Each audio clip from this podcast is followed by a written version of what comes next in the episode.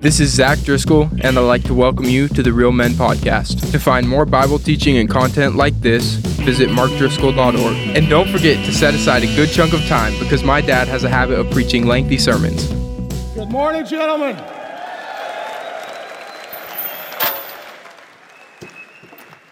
One of you jokers took my room last night. One of you guys went to the Sheraton and you thought, man, I didn't even have a reservation. And look at that, there's a big room with a bunch of beds.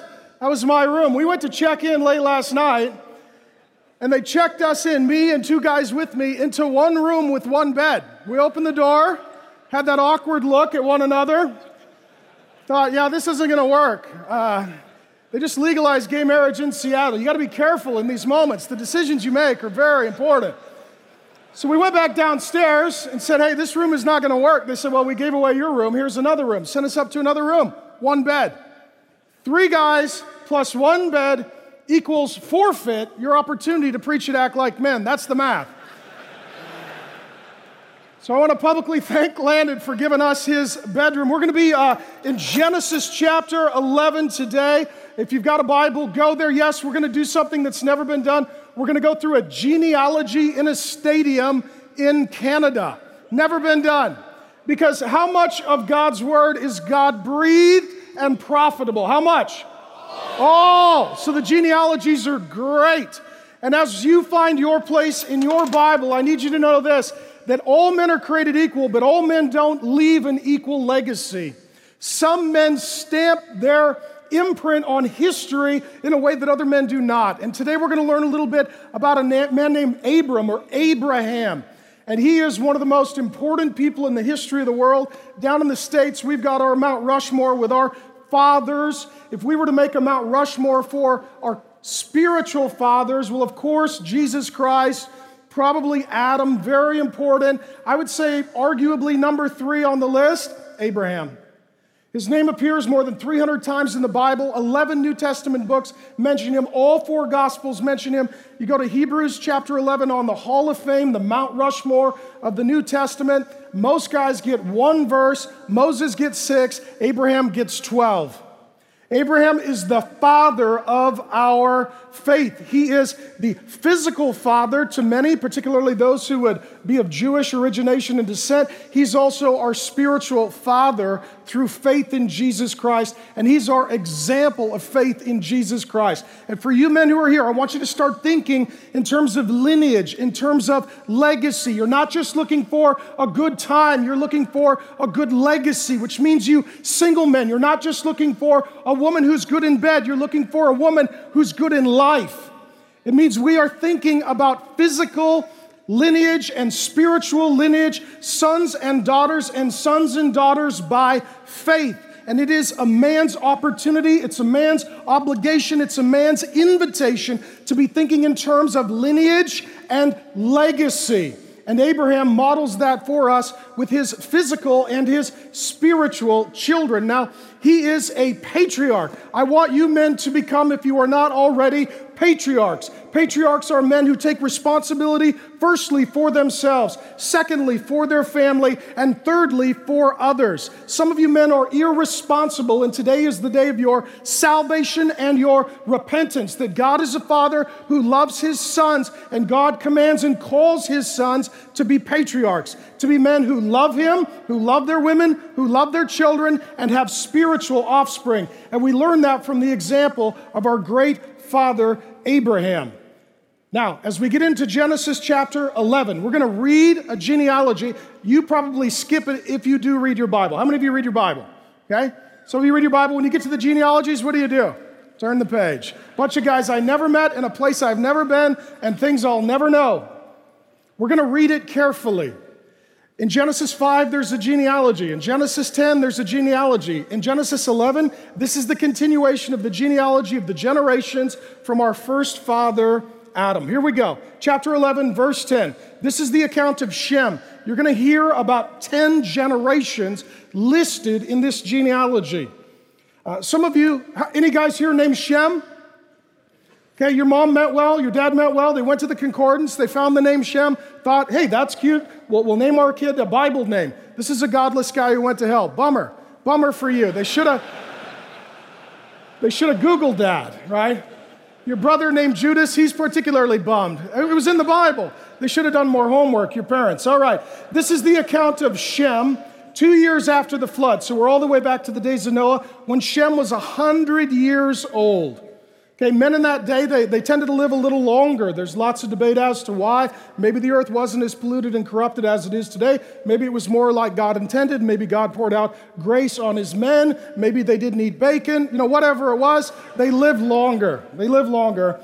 He became the father of Arphaxad. So we say, is that how you spell it? Is that how you say it? I don't know. Say it fast, say it confident, and you can get a job in a stadium speaking to lots of people.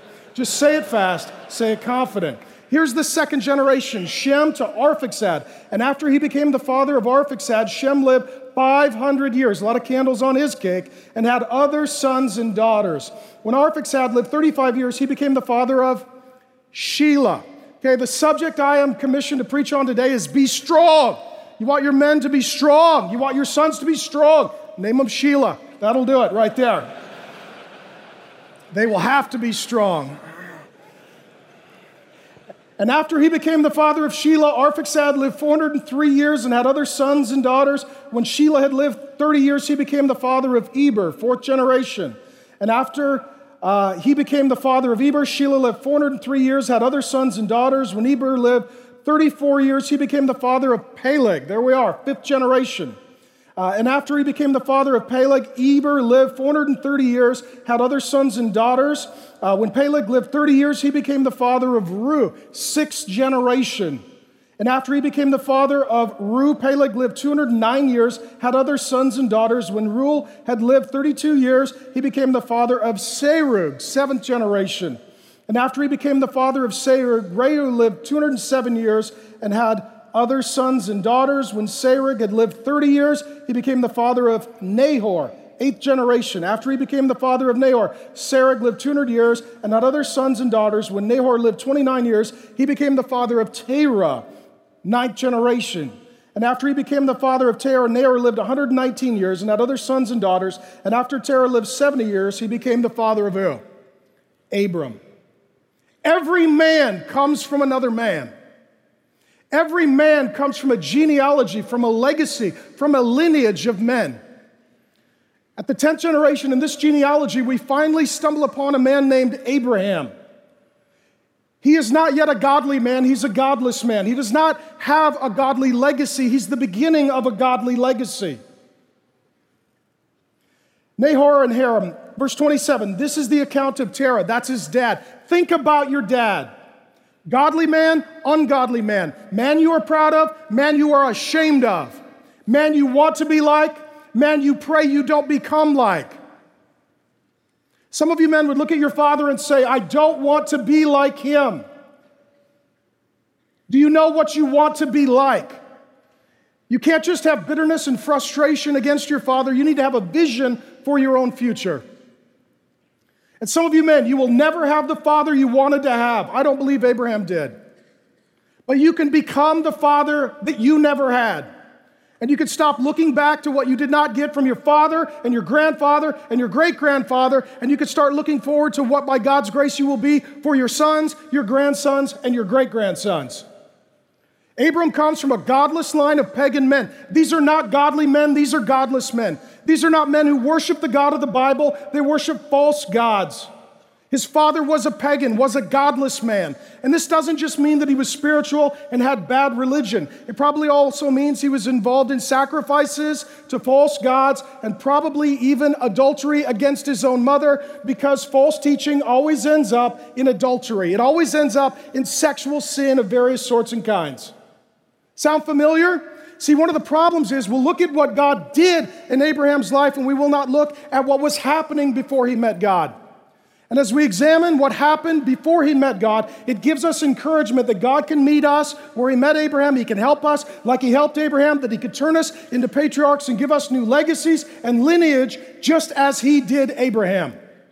It does not matter who your father was. It matters if God is your father. That's the story of Abraham. And his father's name was Terah, and he was a godless man. This is the account of Terah, verse 27. Terah became the father of Abram. Later his name is changed to Abraham. Nahor and Haran, those are his brothers. And Haran became the father of Lot. And while his father Terah was still alive, Haran died in Ur of the Chaldeans in the land of his birth. Joshua 24:2 says very clearly that Abraham's father was a pagan man who worshiped false gods. Does that sound familiar to any of you? Here's why the genealogy doesn't really matter to us, because it's not our genealogy. But what if this was your name? What if this was the name of your father, your grandfather, your great-grandfather? What if this was the names of your sons, your grandsons, and your great-grandsons? Would you read it more carefully, more prayerfully, more committedly than you normally would? Yes, you would, right? This is an example for us that every man needs to examine. From what lineage have I come, and what legacy will I leave? The story continues. Verse 29, Abram and Nahor both married. The name of Abraham's wife was what? Sarah. And the name of Nahor's wife was Milcah. She was the daughter of Haran, the father of both Milcah and Iscah. Now Sarah was what? Barren. Any of you guys in that season? Child died, miscarriage, infertility, can't have a baby. Any of you tucking your wife in at night, wiping the tears from her eyes, and begging God to open her womb because that's the longing of her heart? Any of you men like me had a wife who was pregnant and you were anticipating the birth of a healthy child and you miscarried, and it was devastating because not only did you lose a child, you also could not fix it for your grieving wife? That's the story of Abram and Sarah. He's an elderly man with a godless father and a barren wife. And a barren wife. And in that day, they would have considered that God's curse against them. If God doesn't give you children, maybe he doesn't love you. How many of you felt that?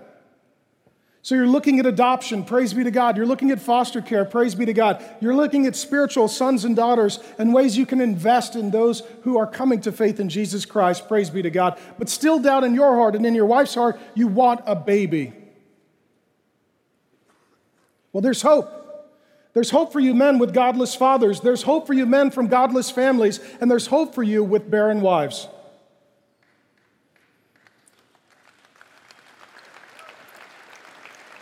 Verse 31, Terah took his son Abram, his grandson Lot. Not a great guy, by the way. Any of you have some guys in your family you're like, wow, really? Can we trade that guy in for anything? He's not helpful. Lot later is going to impregnate his daughters, right? Right? I mean, you don't have to be a Christian and go, I think that's wrong. It is. Lot's not a great guy.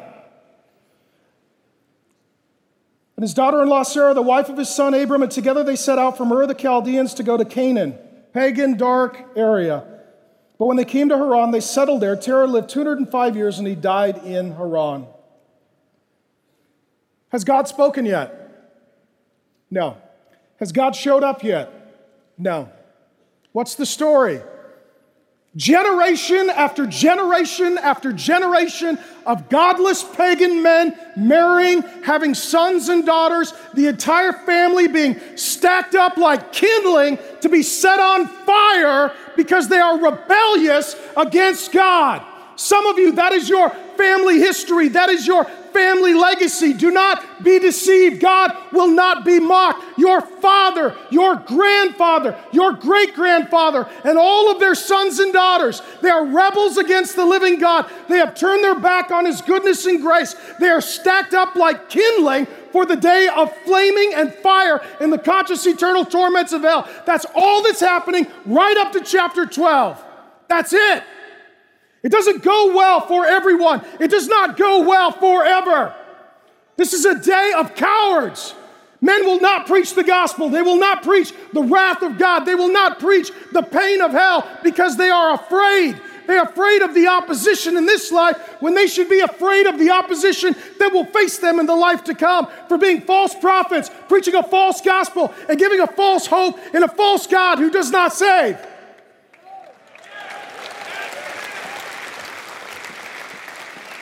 Up until this point, it's godless men in a parade to death. And then comes Abraham. He's not a godly man. He's not a devout man. He's just like every other man, like father, like son. But chapter 12, Something happens. I pray it happens to you, if it has not happened already. The Lord. See, up until this man. The Lord. The Lord. This is God. This is the one true God. This is the only God. This is the living God. This is the creator God. He said, our God speaks. Our God speaks. Everything changes when God's word is unleashed. How many of you men want to hear a word from God? Right? Then read the book that God wrote. Then read the book that God wrote. To my Pentecostal and charismatic brothers, let me tell you this. You rightly want to hear God speak, so open the book he wrote. He got a few words from God, and it changed his entire legacy. You and I have the entire Word of God. It could also change our legacy. We pick up this Word to hear from our Father. This is a living Word. It's a timeless Word. It's a perfect Word. And that's the Word that God brings to Abraham. God speaks to him. And everything changes when God speaks to a man. The Lord said to Abram, leave your country. Has God called any of you to move, to relocate for work or for ministry? Maybe to separate from your family or to start over to pursue opportunity. Your people. This is a very sacrificial move that God is asking. Leave the place that you have been and the people that you know. And your father's household. See, men are to leave their father and mother.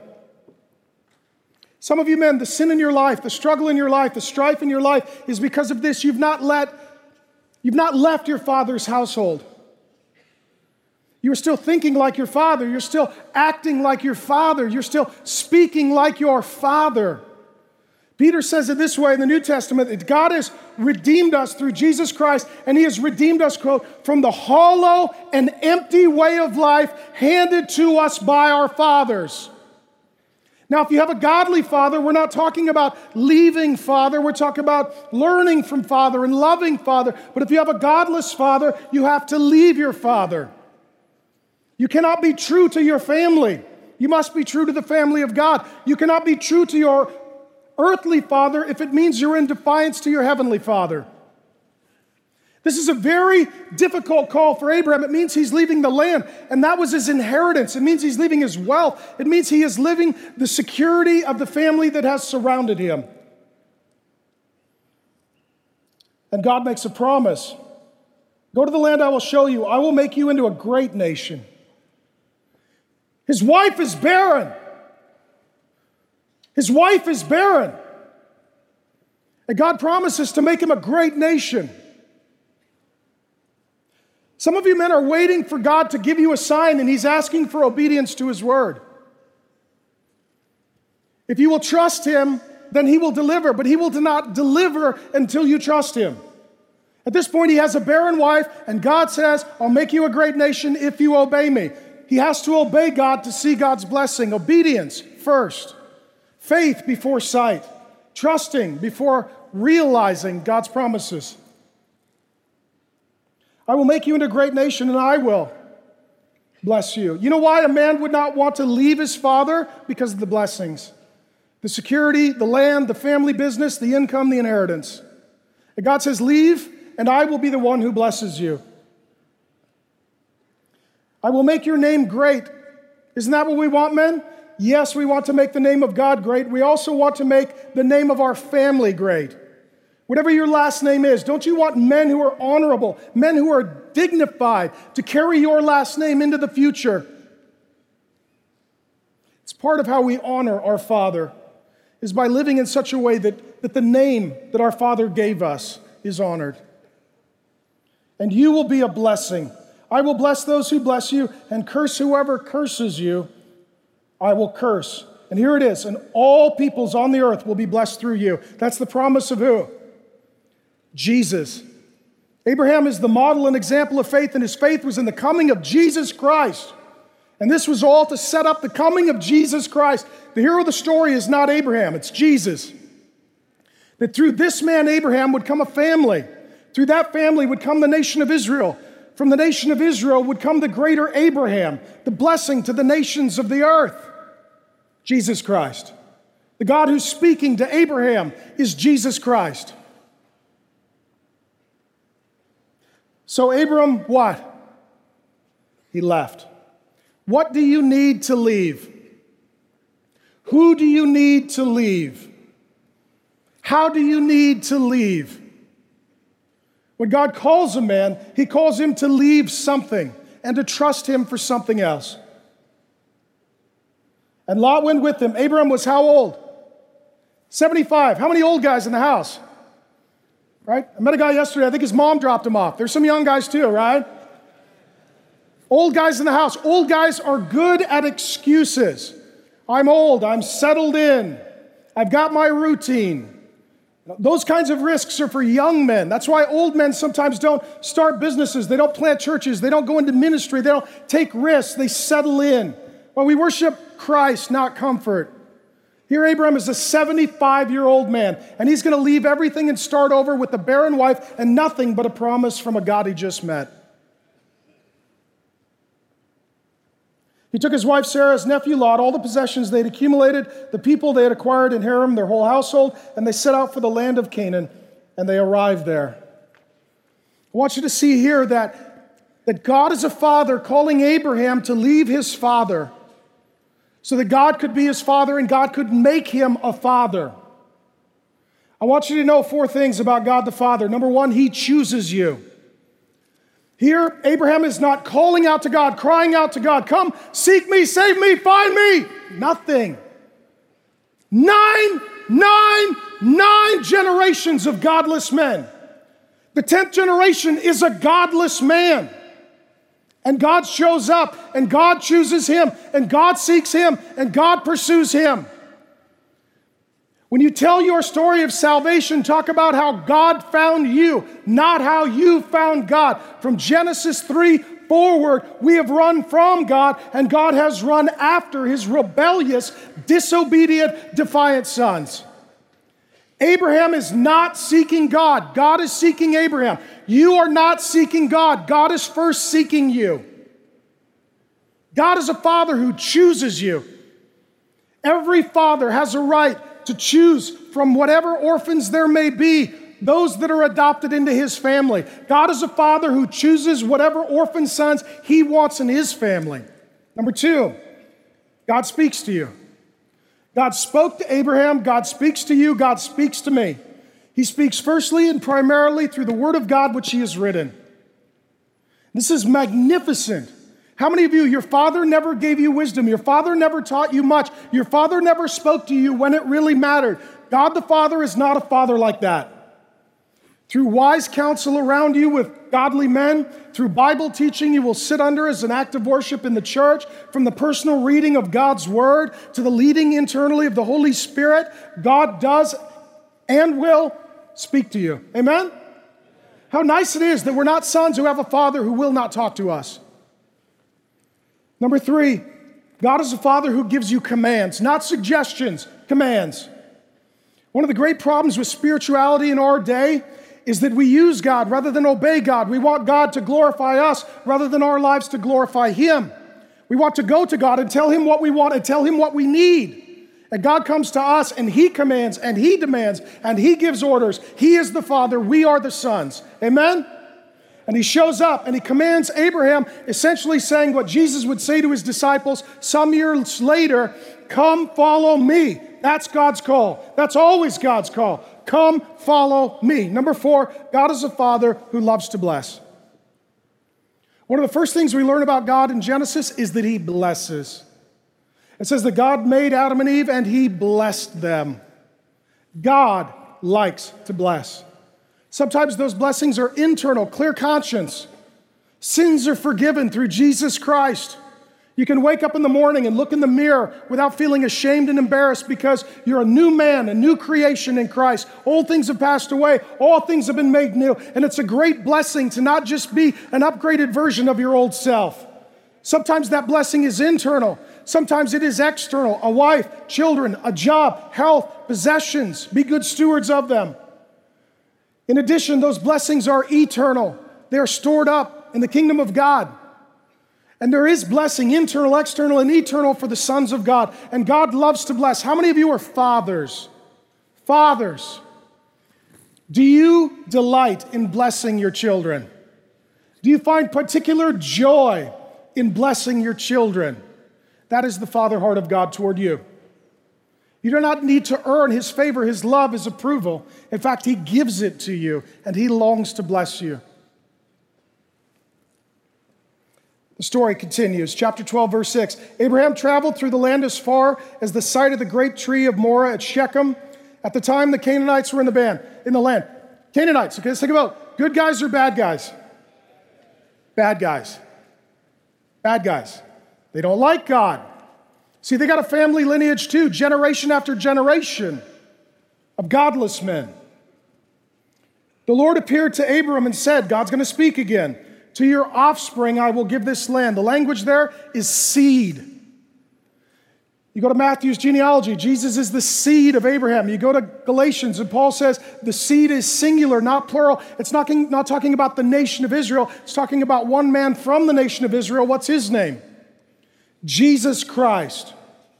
Everything about Abraham is pointing to the coming of Jesus Christ. This is the land. This is the land to which Jesus would come, to which God would enter into history and walk upon. So he built an altar there. What's he going to do, men? He's going to worship God. He's going to worship God, who had appeared to him. From there he went toward the east of Bethel and pitched his tent with Bethel on the west and Ai on the east. There he built an altar to the Lord and called on the name of the Lord. God speaks. Abraham obeys, he worships God, and he calls out and cries out to God, his father. How many of you, you've had a son, and he was in need, and he cried out to you? How many of you men dropped everything you were doing to run to your son? How many of you men, you've got little boys like I do? My youngest is 7, and you could tell the difference in their cries.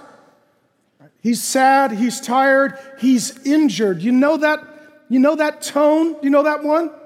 For your son? One you could just tell he's fighting with his brothers are bigger, and he's whining. I don't need to drop everything and run. Other times you hear the cry and you realize, no, that's an injury. He's hurt. This is important. This is serious. You drop everything and run. God is a father who always has his ear open toward his sons. Abram is a new believer. He just got converted. He's a brand new Christian. He got saved at 70-some, maybe 5 years of age. And what he learns is, even though I'm an old man, I'm still a son of the living God who is my father. And just as a son would call out and cry out to me, I need to call out and cry out to him. And just as I would run to serve my son, so my heavenly father runs to serve me.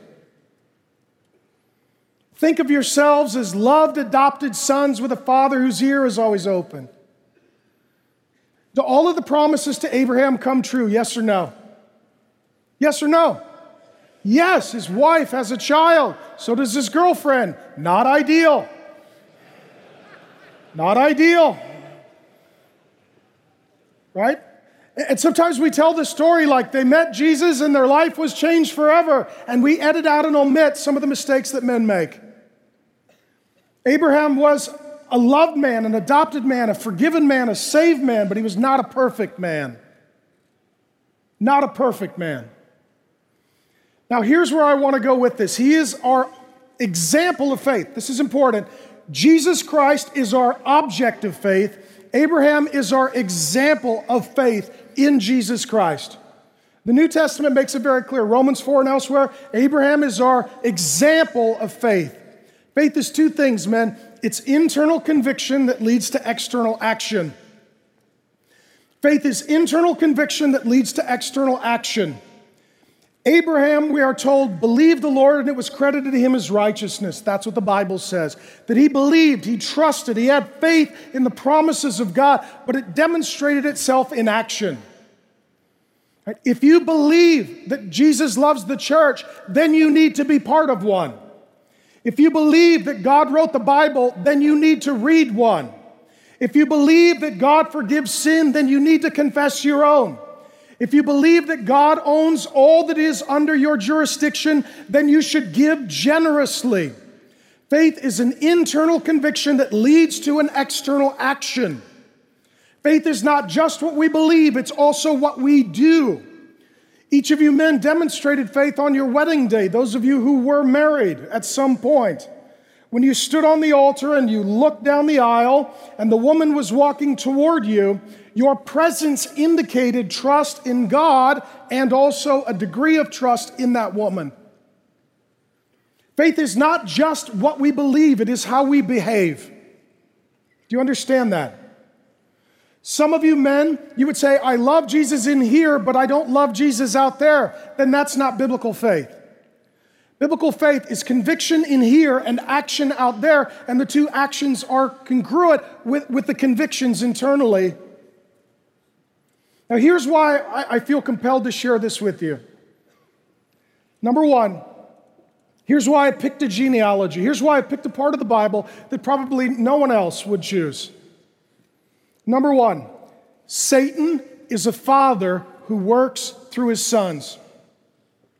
Satan is a father who works through his sons. How do I know that? Because Jesus told me.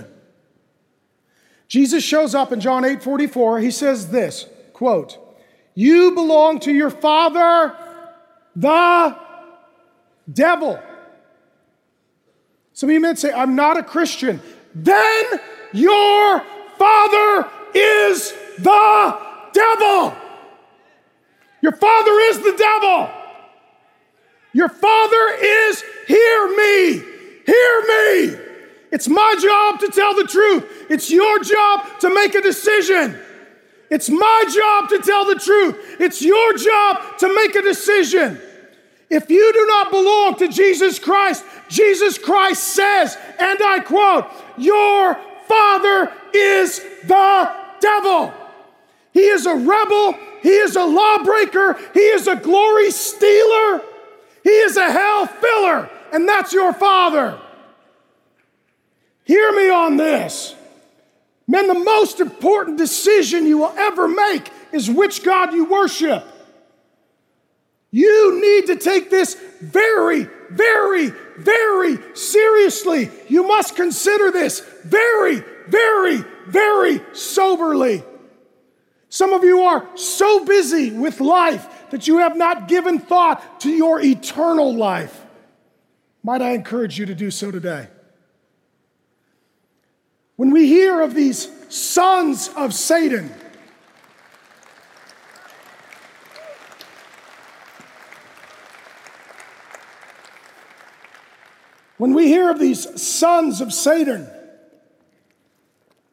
there are other families in the Bible, the Edomites, the Canaanites, the Pharaohs, the Herods.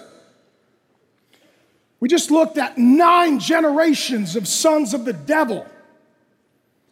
And then God starts over with a man named Abraham. Number two, God is a father who works through his sons. God here adopts Abraham, makes him a son, and then gives Abraham sons. Do you know Abraham's sons' names? Abraham, what's the next guy? Isaac, Jacob, generations. So in the Bible, God is called the God of Abraham and Isaac and Jacob. This would be like my son, Zach. He's my firstborn, Zachariah Blaze. The God of Mark, the God of Zach, and he's only 14, but one day should he have a son. 3 generations worshiping my God. Here's the big idea, point number 3.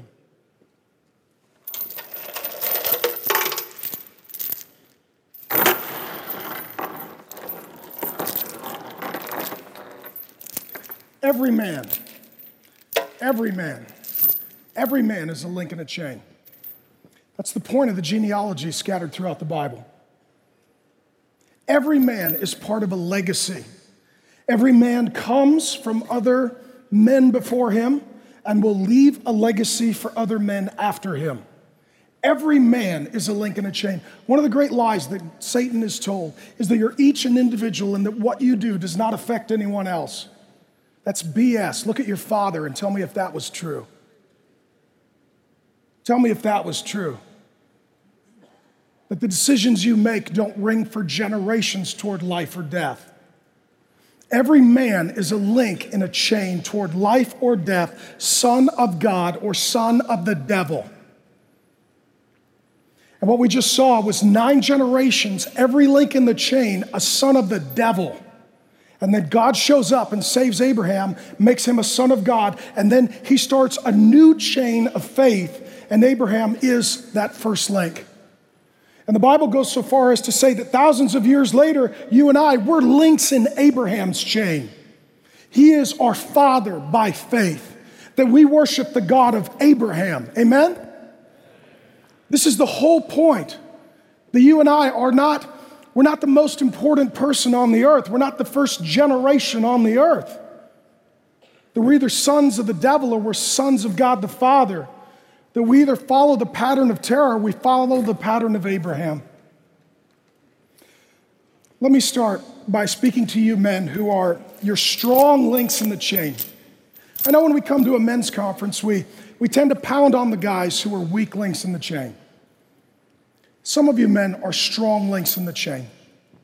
You know you're not perfect, but you do love Jesus, you do hate sin, you are serving your church, you are leading your family, you are blessing your wife, you are praying over your children, you are sharing your faith.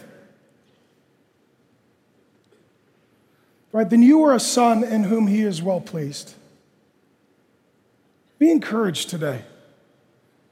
Not every man is a godless man. Not every man is a rebellious man. Not every man is a defiant man. Not every man is a man who needs a strong rebuke. Some men need strong encouragement. Now, in a room like this, I know that there are perhaps not many.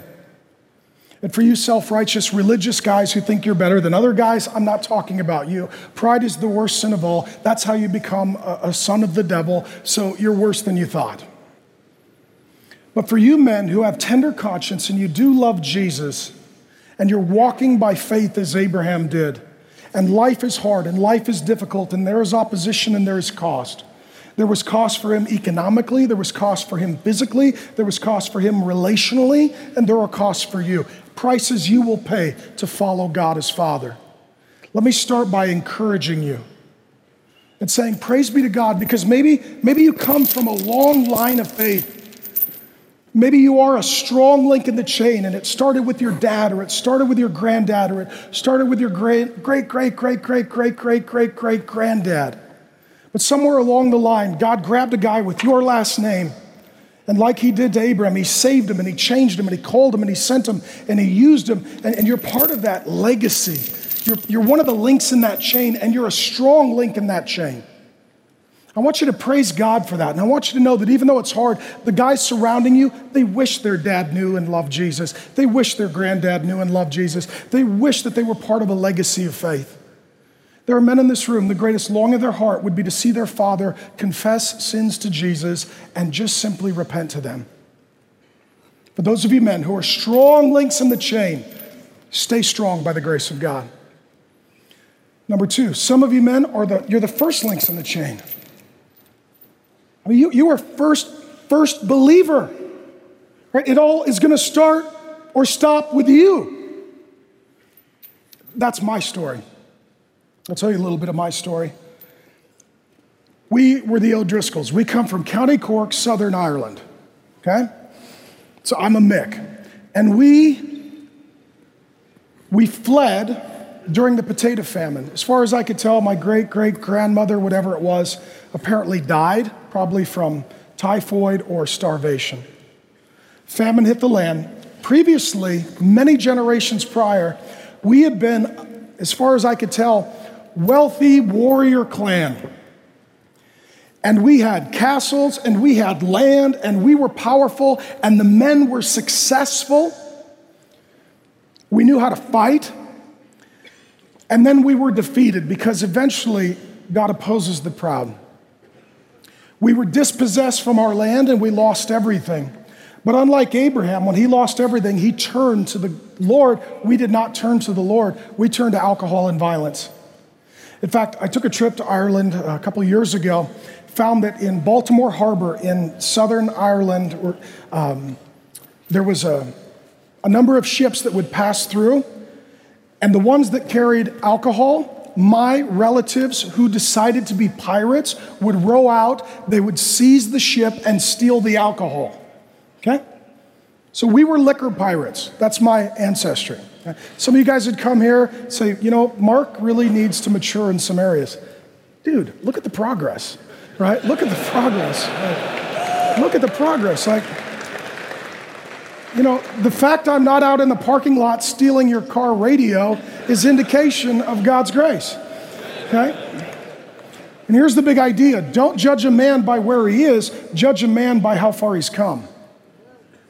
Some of you religious guys, your dad loved Jesus, your granddad loved Jesus, your great-granddad loved Jesus. You were born on the 5-yard line. If you fall down, you score, right?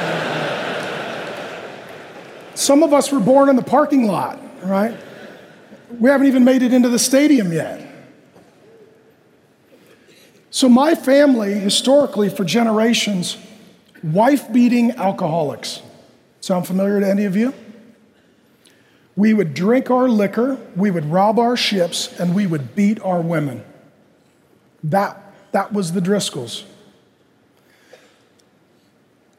During the famine, 2 men moved to the United States, but they didn't do what Abraham did. They didn't turn to the Lord and worship the Lord and call on the Lord.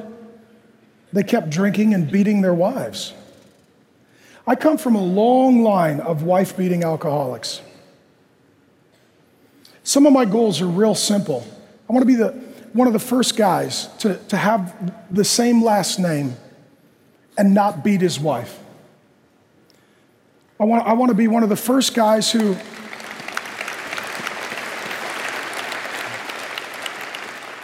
I want to be one of the first guys with my last name who never needs somebody to post bail for him. All right, 2 cousins about my age, in and out of prison for assault. It's a really sad family legacy. And then at the age of 19, and like Abraham, not a great guy, self-righteous, went to college, first guy in my family to ever go to college, most likely to succeed. You know, I'm a self-reliant, self-made, tough guy. God saved me. God saved me. And what God did,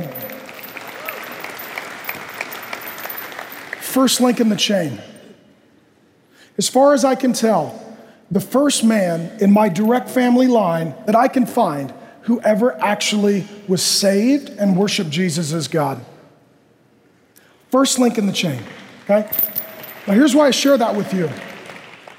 Now my sons, who do you think they worship? What God do you think they're learning about? What book do you think they're reading? Right? It's all about Jesus. That's the point of the genealogies, is to be thinking, where have I come from and where am I going? What legacy have I inherited and what legacy will I leave? And then God did something amazing. One of the first things I had to deal with was my bitterness against my father. My dad loved me, stayed married to my mom. He stopped the drinking, but we didn't get along real well. I was the first link in the chain.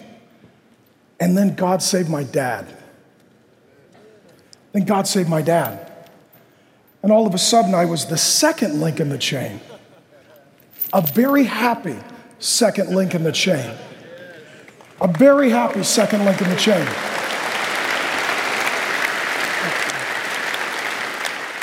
How many of you men, you're the first link in the chain, but if you became the second link in the chain, that would be even better. Amen? Okay, as long as your dad is alive, don't stop praying for him. Don't stop pursuing him. Don't stop hoping for him. One of the greatest days of my whole life, I took my dad, my mom, my kids, we went to Israel. My son Calvin, he's my middle son of 3 boys, said, Dad, I want you to baptize me in the Jordan River where they baptized Jesus. My dad said, Mark, I want you to do the same for me. I climbed down into the same waters where Jesus was baptized, showing his sinless life, his death, burial, his resurrection in our place for our sins to make sons of the devil, sons of the Father. I baptized my son, turn around and baptize my dad. Okay?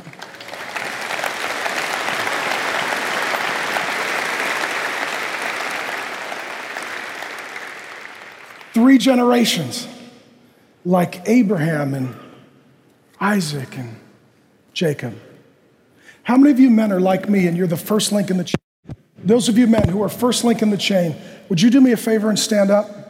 First links in the chain. Remain standing.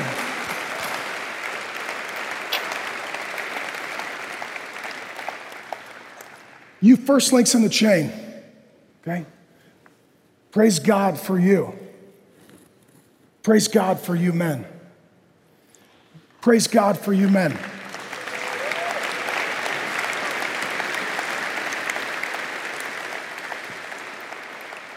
Number one, if your father, your grandfather doesn't know Jesus, pray for them, talk to them, pursue them, hope for them. As long as they're alive, don't give up hope that God could find them and save them. Amen? Number two, I need you to be strong. I need you to be strong, because as we looked at here, the God you worship will be the God that your children worship. It will be the God that your grandchildren worship. It will be the God that your great-grandchildren worship. The number one variable that determines the spiritual life of a child is the behavior of their father. If the wife converts and the husband does not, the tendency is that the sons do not convert either. You are the leader of your family. Your wife is your responsibility. Your sons are your responsibility. Your daughters are your responsibility. And it doesn't end when they turn 18. They're your children for the rest of your life. Who your daughter marries is your responsibility. Who your sons marry is your responsibility. That God has entrusted to you a legacy. And you, like me, probably have a legacy that you are ashamed of and embarrassed by. Things that men with your last name have done that you are haunted by, and in your worst moments, you are imitating them. You're downloading porn like your dad. You're getting drunk like your grandpa. You're yelling at your wife like your great-grandfather. You are following in the path of folly. And here's what I need you to think in those moments. What I am doing will ring for 10 generations. Hundreds and thousands of people, potentially with my last name, will be doing what I'm doing or not doing what I'm doing. They'll be worshiping who I'm worshiping or not worshiping who I'm worshiping. Amen? Will you men covenant with me today to, by the grace of God, be strong links, strong first links in that chain? You can take a seat. My second question for you men is this. Which of you men is the weak link in the chain? You're the weak link in the chain. Maybe your dad loves the Lord. Maybe your granddad loves the Lord. Maybe your great-granddad loves the Lord. Maybe your wife loves the Lord. Maybe even a couple of your kids love the Lord, but you know it.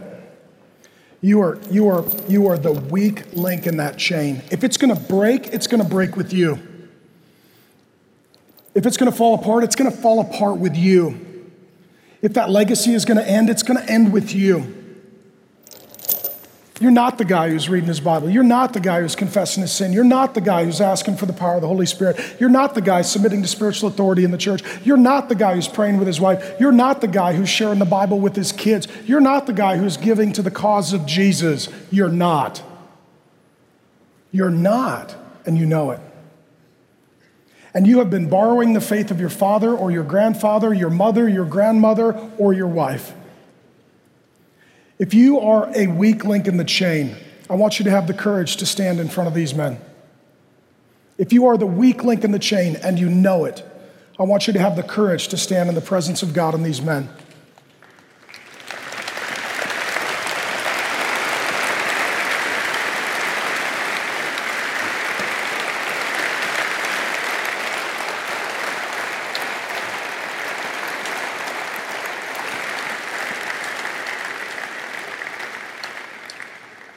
Is that all the weak links, or are they too weak to stand up? I'll tell you what, man, if you're strong enough to defy God, you should be strong enough to stand up. If you're going to deny him privately, you should have the courage to at least admit it publicly. The only thing worse than a hypocrite is a hypocritical coward. Any other weak links in the house? I want you men to understand, if you come from a legacy of faith and the generations before you love Jesus, the first links in the chain would tell you that that is a great gift. Amen? How many of you men wish you came from a legacy of faith? You wish your dad prayed with you. You wish your granddad prayed for you. I'll tell you what, I came home a couple weeks ago. I'm looking for my kids. Can't find them. We'd been out on date night, my wife Grace and I. I run upstairs. Where are my boys? Where are my boys?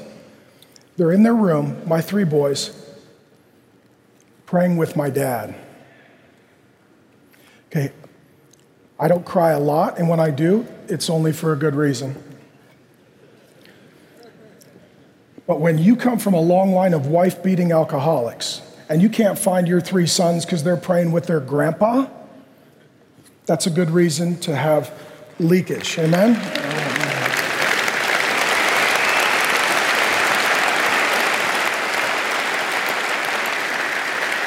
Right?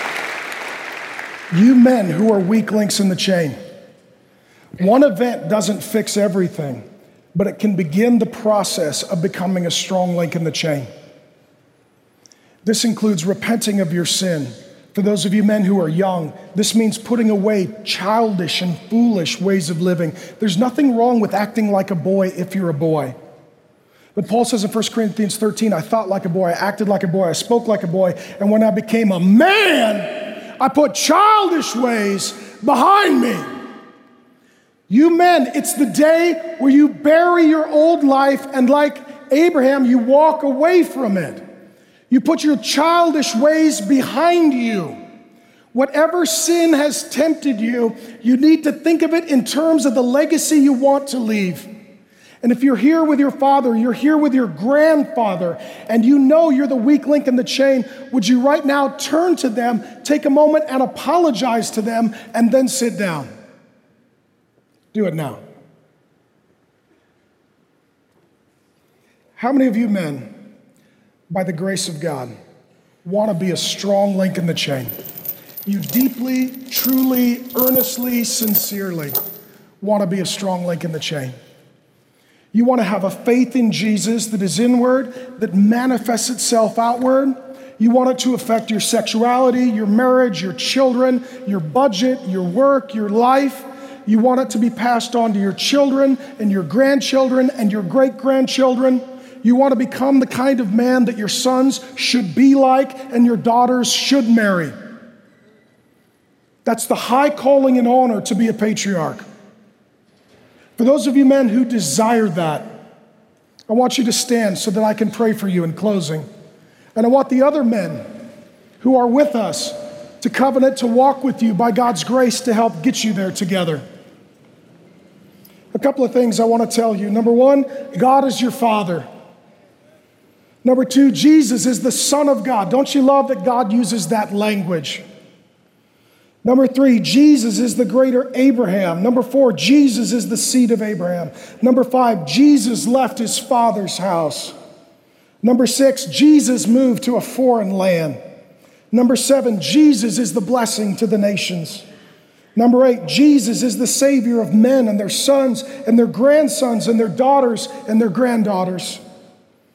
Number nine, Jesus is not only our example of faith, but he's the object of our faith. And number 10, Jesus did not die a godless man, but the God-man died for godless men to make us God's men. I'm going to ask you to pray with me. I want you to keep your eyes open. Sometimes we close our eyes when we pray. God's men need to keep their eyes open. I want you to look around. I want you to see that there are other men who want to be strong links in the chain. And as some of you drive home in the car together, you go back to the house, to the place of work, to the college, the university, to the church, whatever it may be. I want you to walk together as brothers. And I want you to walk together, helping one another become strong links in the chain for a legacy and a lineage. And next time you're tempted to sin, I want you to ask, what will this do to my marriage? What will this do to my family? What will this do to my legacy? Repeat after me. Holy Spirit, make me strong. Holy Spirit, make me strong. In a long chain of faith. Give me sons and grandsons. Make them strong links in the chain of faith. Give me daughters and granddaughters. Make them strong links in the chain of faith. Give me spiritual sons and daughters. Make them strong links in the chain of faith. God, be my Father. Jesus, be my Savior. God, right now I pray for these men. I pray for the men who are coming to faith in the Lord Jesus. They're like Abraham. They're starting to walk with you today. I pray that they would walk away from their old way of life and walk into their new way of life. God, I pray for those men who are first links in the chain, that they would be strong links in the chain. I pray for generations that would know, love, and serve you with their last name. I pray that they would go home and repent to their wives and their children and their grandchildren, that they would demonstrate courage and humility. Lord God, I pray for those men who are strong links in the chain, that you would encourage them and strengthen them and keep them strong. And Lord God, I pray for those men who are weak links in the chain. They worship comfort and not Christ. They're into porn and not marriage. They want to use people and not serve them. These are men who are living under the blessings of the covenant while denying everything that the covenant obligates them to. Lord God, I pray that they would come to repentance, that they would come to their senses. And God, I feel inclined particularly to pray for the young men. As we live in a day when young men are less likely than women to go to college, to get a job, to have a driver's license, or go to church. God, we've got a lot of men who are just boys that can shave. They're irresponsible. They don't submit to authority. They don't commit to anything. They're not worried about their legacy. They don't have a strong work ethic. They have a strong play ethic. Lord God, I pray you would save them from themselves. I pray you would cause them to see you as their father. I pray that they would repent to their earthly fathers and grandfathers and spiritual fathers and grandfathers. I pray, Lord Jesus, that you would save them from a hollow and empty way of life. And I pray that you would give them a vision for their legacy and lineage. And Lord, I thank you that there is the Lamb's Book of Life. And one day in the kingdom, gathered around the Lord Jesus' throne, singing his praises, that book will be opened and names will be read. And I pray, Lord God, that that book will be filled with names of people with our last name. People that haven't been born yet. People that haven't even walked upon the earth yet. People that will come long after we're gone. And they will tell the story. My great-great-great-great-great-great-grandfather met Jesus, and we all walked in a single file line into the kingdom of God together forever. Amen.